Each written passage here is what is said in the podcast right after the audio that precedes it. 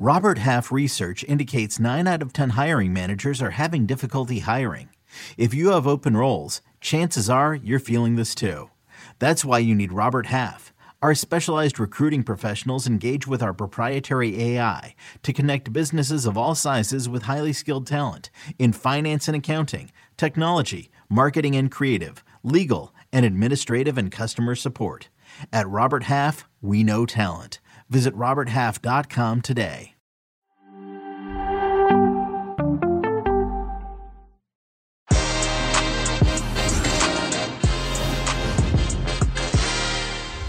Deadline day might have elapsed last week, but the world of football transfer chatter never really stops. Chelsea renewals, free agent Diego Costa making moves, the Turkish Super League. They're just some of the things on today's agenda as I, Jonathan Johnson, catch up with the busiest man on the internet, Fabrizio Romano. Golazo begins right now. Well, what can I say, Fab? Delighted to have you with me. How are you doing, my friend? How are you uh, holding up after the transfer window? It got a bit crazy towards the end there. Yeah, it was crazy. It was crazy. Thank you, my friend. Also, it's a pleasure to be to be here. Yes, it was a crazy deadline day and deadline week, I would say, because many things happened as expected. But now we have still some markets open, so there are some things to do, and then we will see for for January. All right. Well, let's take it back to deadline day for a start. Which deal came as the biggest surprise to you? I would say Arthur Melo to Liverpool. Honestly, uh, I wasn't expecting Liverpool to go for uh, for Arthur Melo at all because he's a player that was completely out of Juventus plans. They spent three months trying to find a solution for him in Italy with Roma, in Spain with Valencia, in Portugal with Sporting. Uh, everywhere, everywhere. They were trying to find a solution, and the player was not so convinced. And then in some cases, there was no agreement on the on the salary. So it was almost clear that Arthur Melo was going to stay at Juventus, even if it out of the plans of Massimiliano Allegri. And then out of nothing, uh, Liverpool decided to go for him on loan with buy option 37 million euros. So it was a really surprising deal. But I think it's an interesting one. Uh, I think he needed something different, something fresh after difficult seasons at Juventus. And so let's see how it will how it will be for uh, for Arthur at Liverpool. But I think Klopp is the perfect manager to revive his career. Uh, and also, uh, as a consequence of that, you've got uh, Oxlade Chamberlain and Naby Keita left off of Liverpool's transfer squad. Uh, sorry, Champions League squad. Is there any possibility that there might be a transfer in the offering for either of them, with some of the windows still left open? I think not now, not now because of the injuries. They have many injuries, and so they need uh, and uh, Chamberlain also for the Premier League and the domestic competitions. But then I think next summer, uh, Naby Keita is one to watch for sure. Let's see if January or next summer, but uh, he's going to consider his options. Uh, and for Chamberlain will be the same. So at the moment, it's still quiet because they need players. It's about the number of players too because of the many injuries they're having. And then I think uh, next market will be interesting for for those players. Well, now, of course, there's going to be a focus on contract extensions and also potential manager changes as well. So let's go to Chelsea. You got Reece James extending until 2027. Uh, are there any other contract extensions, uh, you know, currently being worked on behind the scenes at Chelsea, perhaps in Mason Mount and N'Golo Kanté? I think Mason Mount could be could be the next one. The Reece James one is really important. I think it's really important because we had many rumors about Real Madrid, and it's true that they were tracking him, but it was never a negotiation with Chelsea because he's absolutely untouchable. But was important for Chelsea to to extend his contract, to be quiet and relaxed on one of the most important players they have in in the squad. Uh, so as you mentioned, he's a really uh, important uh, news for, for Chelsea fans. And now it's time to focus on the other ones. At the moment, I have no news on Jorginho and Kante. Honestly, they are out of contract next summer, but at the moment, I'm told that there are no advanced negotiations yet. So let's see what Todd Boehly, Thomas Tuchel, and potentially the new director of football, if Chelsea will decide to go for it in the next months, will decide for Jorginho and Kante. But as of now, the focus is on Mason Mount. Mason Mount is waiting for a new deal since more than one year. Uh, he's waiting and he's open to sign a new deal with Chelsea. So they need a negotiation. They need to discuss about the length of the contract, the salary. But Mason Mount could be the next one. A bit of a blast from the past when I saw this guy's name pop up on Twitter the other day. Diego Costa to Wolverhampton Wanderers. What's going on there? Yes, a serious possibility because of the ACL injury for uh, Sasa Kalajdzic. Really unlucky. We wish him all the best. It was a really good signing, I think, for Wolverhampton. And then this injury at the first game was really terrible news for for him and for Wolves. Uh, so they need something. They need something in attacking positions, and Diego Costa is available on a free. He was close to joining Rayo Vallecano this summer, but at the end, the president, the director were not 100% convinced to proceed for Diego Costa. And now Wolves have an agreement uh, with Diego, with his agents, because they already discussed about the contract. It is one year deal, so they are ready to sign this contract. But there is an important step the medical test, because uh, Diego Costa is not playing competitive football since long time, so they want to make sure that he's in good conditions. I'm told that he's always training at the best level. Uh, so let's see how it will go. It will be tomorrow, this test for Diego Costa, the medical in, in England, and then they will decide uh, about this signing. But it could be an interesting one to see Diego Costa again in the in the Premier League, in this case as free agent.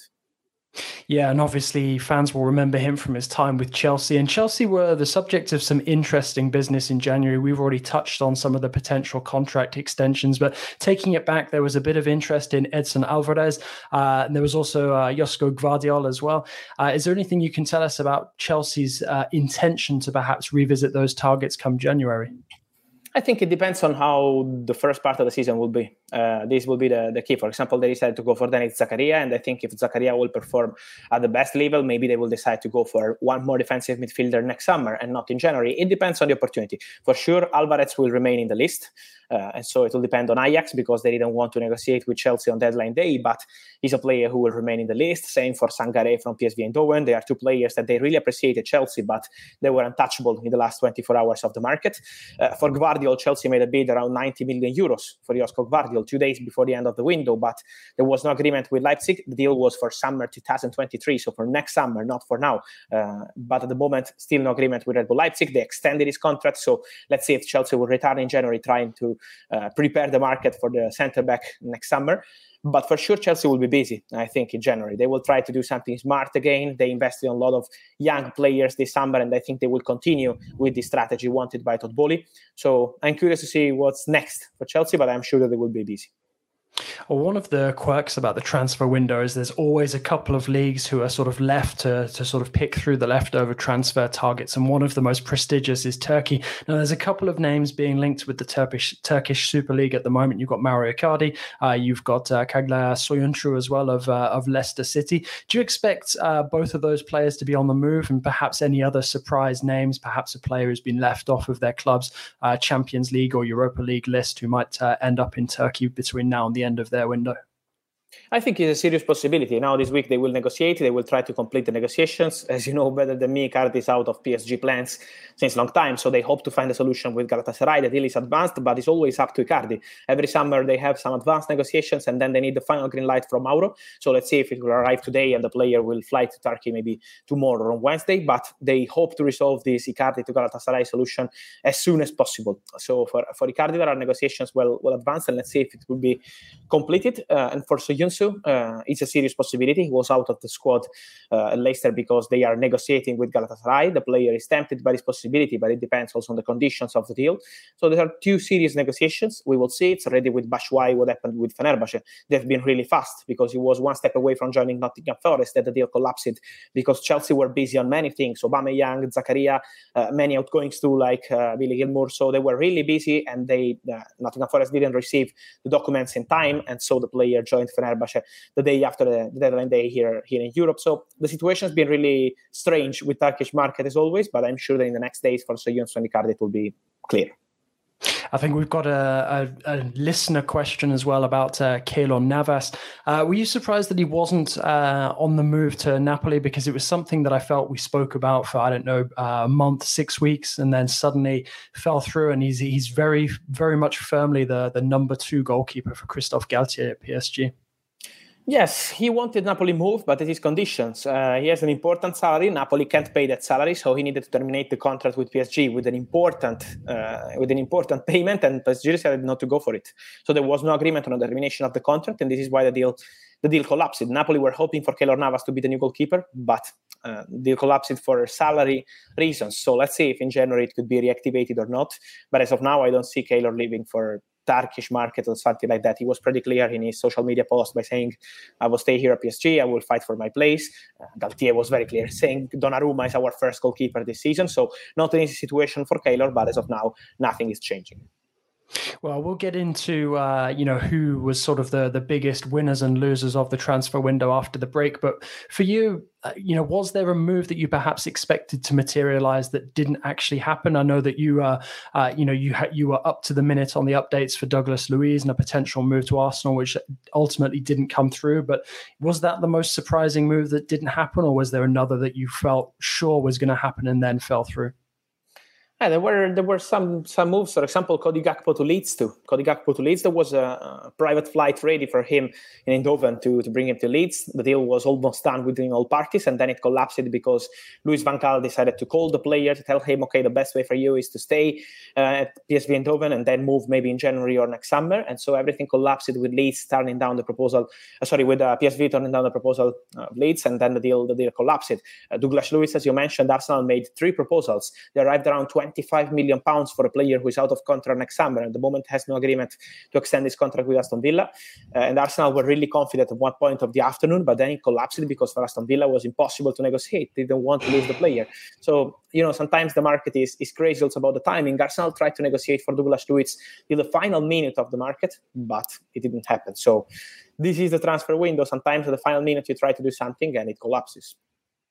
All right, picking through the bones of the transfer, the summer transfer window with Fabrizio Romano. We're going to take a quick break and then we will be right back. Another day is here and you're ready for it. What to wear? Check. Breakfast, lunch, and dinner? Check.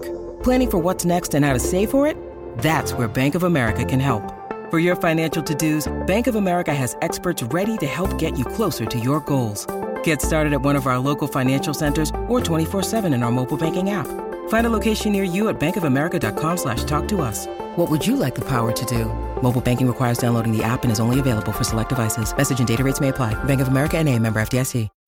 When you need mealtime inspiration, it's worth shopping Kroger, where you'll find over 30,000 mouthwatering choices that excite your inner foodie. And no matter what tasty choice you make, you'll enjoy our everyday low prices, plus extra ways to save, like digital coupons worth over $600 each week. You can also save up to $1 off per gallon at the pump with fuel points. More savings and more inspiring flavors make shopping Kroger worth it every time. Kroger, fresh for everyone. Fuel restrictions apply. All right, hugely exciting week of Champions League action to come. Obviously, the group stage getting started back up. Uh, delighted to still be with Fabrizio Romano looking through everything that has just gone on in the summer transfer window. Fab, who, in your opinion, came out as the big winners of this transfer window, whether that's an individual player or a club? I would mention Barcelona, honestly. Uh, I think the feeling around Barcelona has completely changed. The squad is completely changed. They have completely different levels. So I think Barcelona have an incredible squad. They are ready to win La Liga. They are potentially ready to win La Liga because Real Madrid are always there with their fantastic champions, but they are there. And also, and also Man City. I think Man City, how they manage the market is something is always fascinating to me. Uh, they are fantastic with how they plan for the market. Julian Alvarez signed in January for the summer. Erling Haaland with the release clause. Uh, Kalvin Phillips is a very good addition. Akanji is a very good opportunity in the last few days of the window. So they are always perfect and they are never uh, in for a panic buy on deadline day. Never. You will never see Man City moving on deadline day. I think this is something um, that shows how good is their their plan, how good is their strategy. There are many clubs that work it very well, I think, this summer, but I think Man City and Barcelona have been fantastic. All right, and then when there's winners, there also have to be losers. Is there anyone that you feel had a particularly bad deadline day or transfer window in terms of clubs or individual players?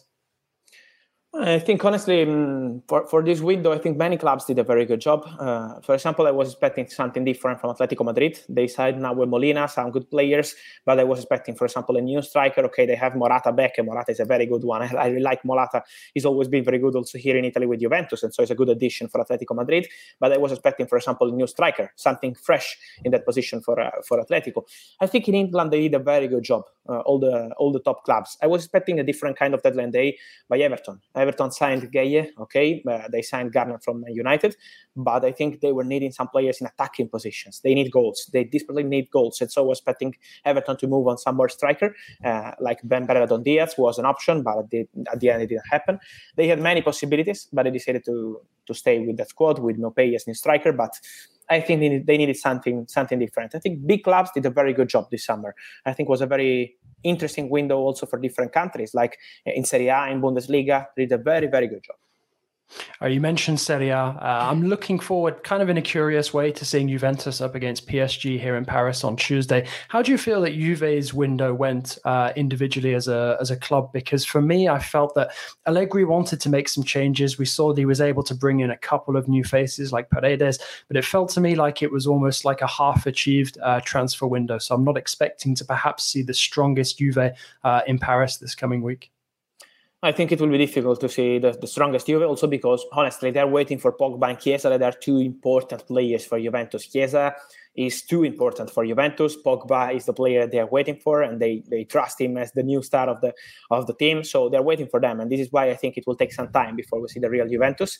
Now they are they are not performing at the best level. This is clear. They also need some time, for example, for Bremer, who I think is a fantastic addition, but he was used to play with a three back defense, and now he's playing in a four back defense, so it's completely different, and he needs time to adapt.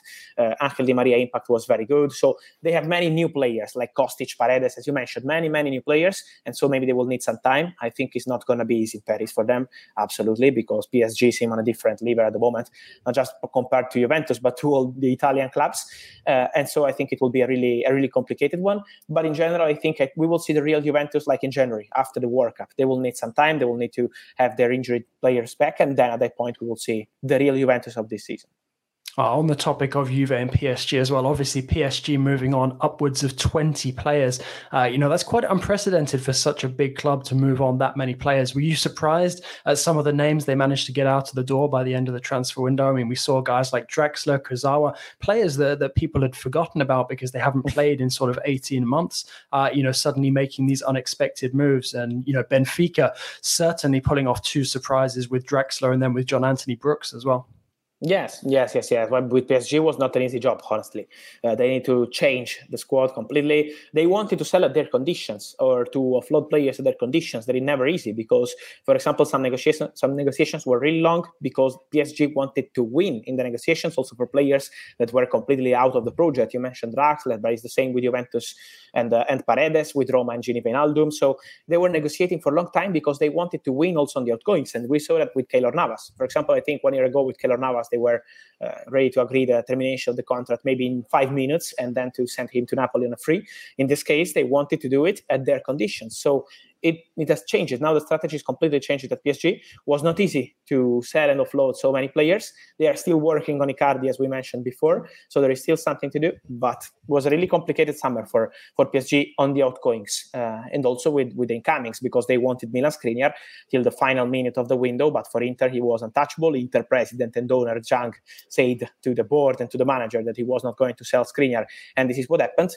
Uh, but now he's out of contract next summer. And so it's important to see if Inter will be able to extend his contract or if it could be a dangerous situation for Inter in the next months. I'm glad that you mentioned the final minutes of the transfer window because there was obviously some high drama that went on on deadline day. I think a situation that many of us had probably never seen unfold before. You know, some of us who perhaps followed the Premier League saw it a little bit with Peter Odemwingie back in the day. But I mean, to see what happened with Bam- Bamba Dieng just a couple of days after the Lucas Ocampos mess between Sevilla and uh, Ajax, you know, was that is that something that was new for you as a journalist to, to have to cover in real time, seeing something like that unfold? Because we've heard a lot of different reasons about why it collapsed. There were some injury concerns. The player wanted to stay in France. There was a, a late bid that was made that was better uh, than the Leeds one. Leeds already had the the plane, and the travel in place for him. It's just it, to me, it just seemed like an absolutely crazy story from afar. Completely crazy. Uh, I agree 100%. It reminded me of Berbatov when Berbatov was close to joining Fiorentina or Juventus. Jen changed his mind on the plane and he joined Fulham, and Fiorentina and Juventus were, were furious. So we have some of these stories on the transfer market, but Bamba Dieng is a, is a new one. It's incredible because, um, honestly, I still remember I had a direct call with someone at Leeds. I can't mention my source, of course, but internally at Leeds, and they told me, uh, okay, we're waiting for him. He's flying. He's flying to, to Leeds, so we're waiting for him. We're waiting for him to have a medical and sign the contract. And I told them, no, he's not flying there. He's still at the airport. So they were checking, and at the end, the player was not flying there. He was negotiating at the airport together with his agent, of course, with Nice. So it was a crazy, completely crazy story, completely mad story. Uh, and then at the end, he had an agreement with Nice. It collapsed because of the medical. They spent the day after the deadline day negotiating, trying to use that deal as a joker to do the deal after the transfer window uh, to find an agreement with Marseille on different conditions, and it didn't happen. So it's crazy. It's crazy what happened. So many twists, so many changes on that story. But this is, I think, the beauty of the of the deadline day, where everything, really everything can happen in positive and in negative, and things can change in five minutes. So the Bamba Dieng story has been incredible, honestly.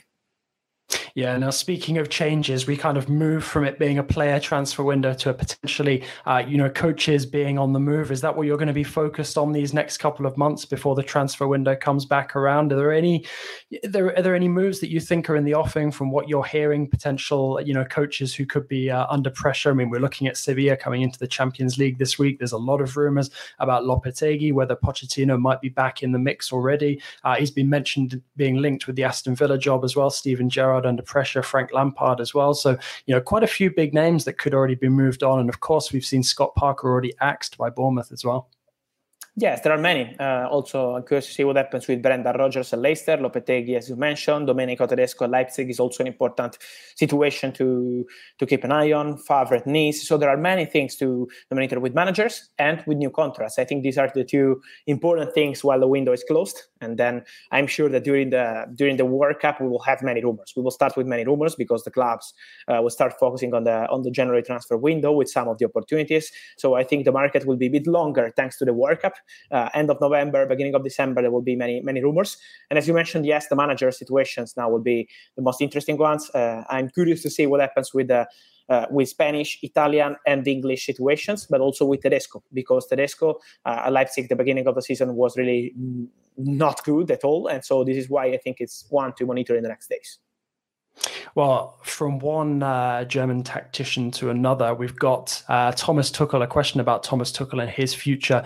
Uh, is there going to be a new contract in the offing for, for him at Chelsea, or is that something where you think maybe Boehly is going to wait to see how the players respond under his management? Now it's a pretty much new squad for, for him to get his teeth into. Uh, or is there perhaps some early pressure given Chelsea's mixed form so far this season? No, there is no pressure. They're negotiating, they're discussing. Uh, it's already two, three months that they're discussing on a potential new deal. So there is a negotiation. Uh, it will be slow. It won't be something fast. They will take their time. They will take their time to build the project, to build a new contract, to discuss all the details. But they're already discussing about it. So I think there are good chances for Tuchel to extend the contract. But of course, it depends on the on the results. It depends on how it will go. But at the moment, there is a negotiation, and I think this is a positive message to Thomas Tuchel because Chelsea trusts his job. Todd Boehly is trusting his ideas also on the market. And so at the moment, they want to, to continue together.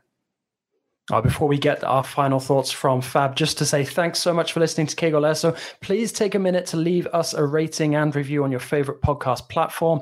We're on Apple Podcasts, Spotify, Stitcher, anywhere that you listen to your podcast. We're also available as video. So subscribe to us on YouTube and visit us there. Fab, thanks so much for taking the time to have a chat with us. Uh, any final thoughts, anything you're going to be keeping an eye on this week? Uh, obviously, with the majority of the transfer activity now done, but you know, still one or two deals that could be getting across the line?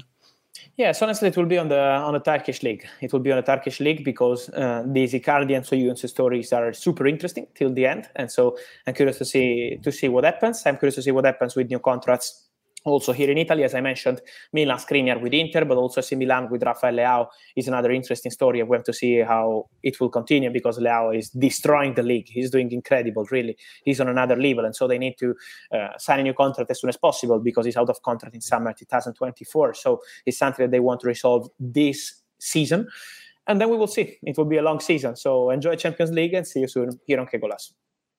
Oh, fantastic stuff. Thank you, and see you all soon.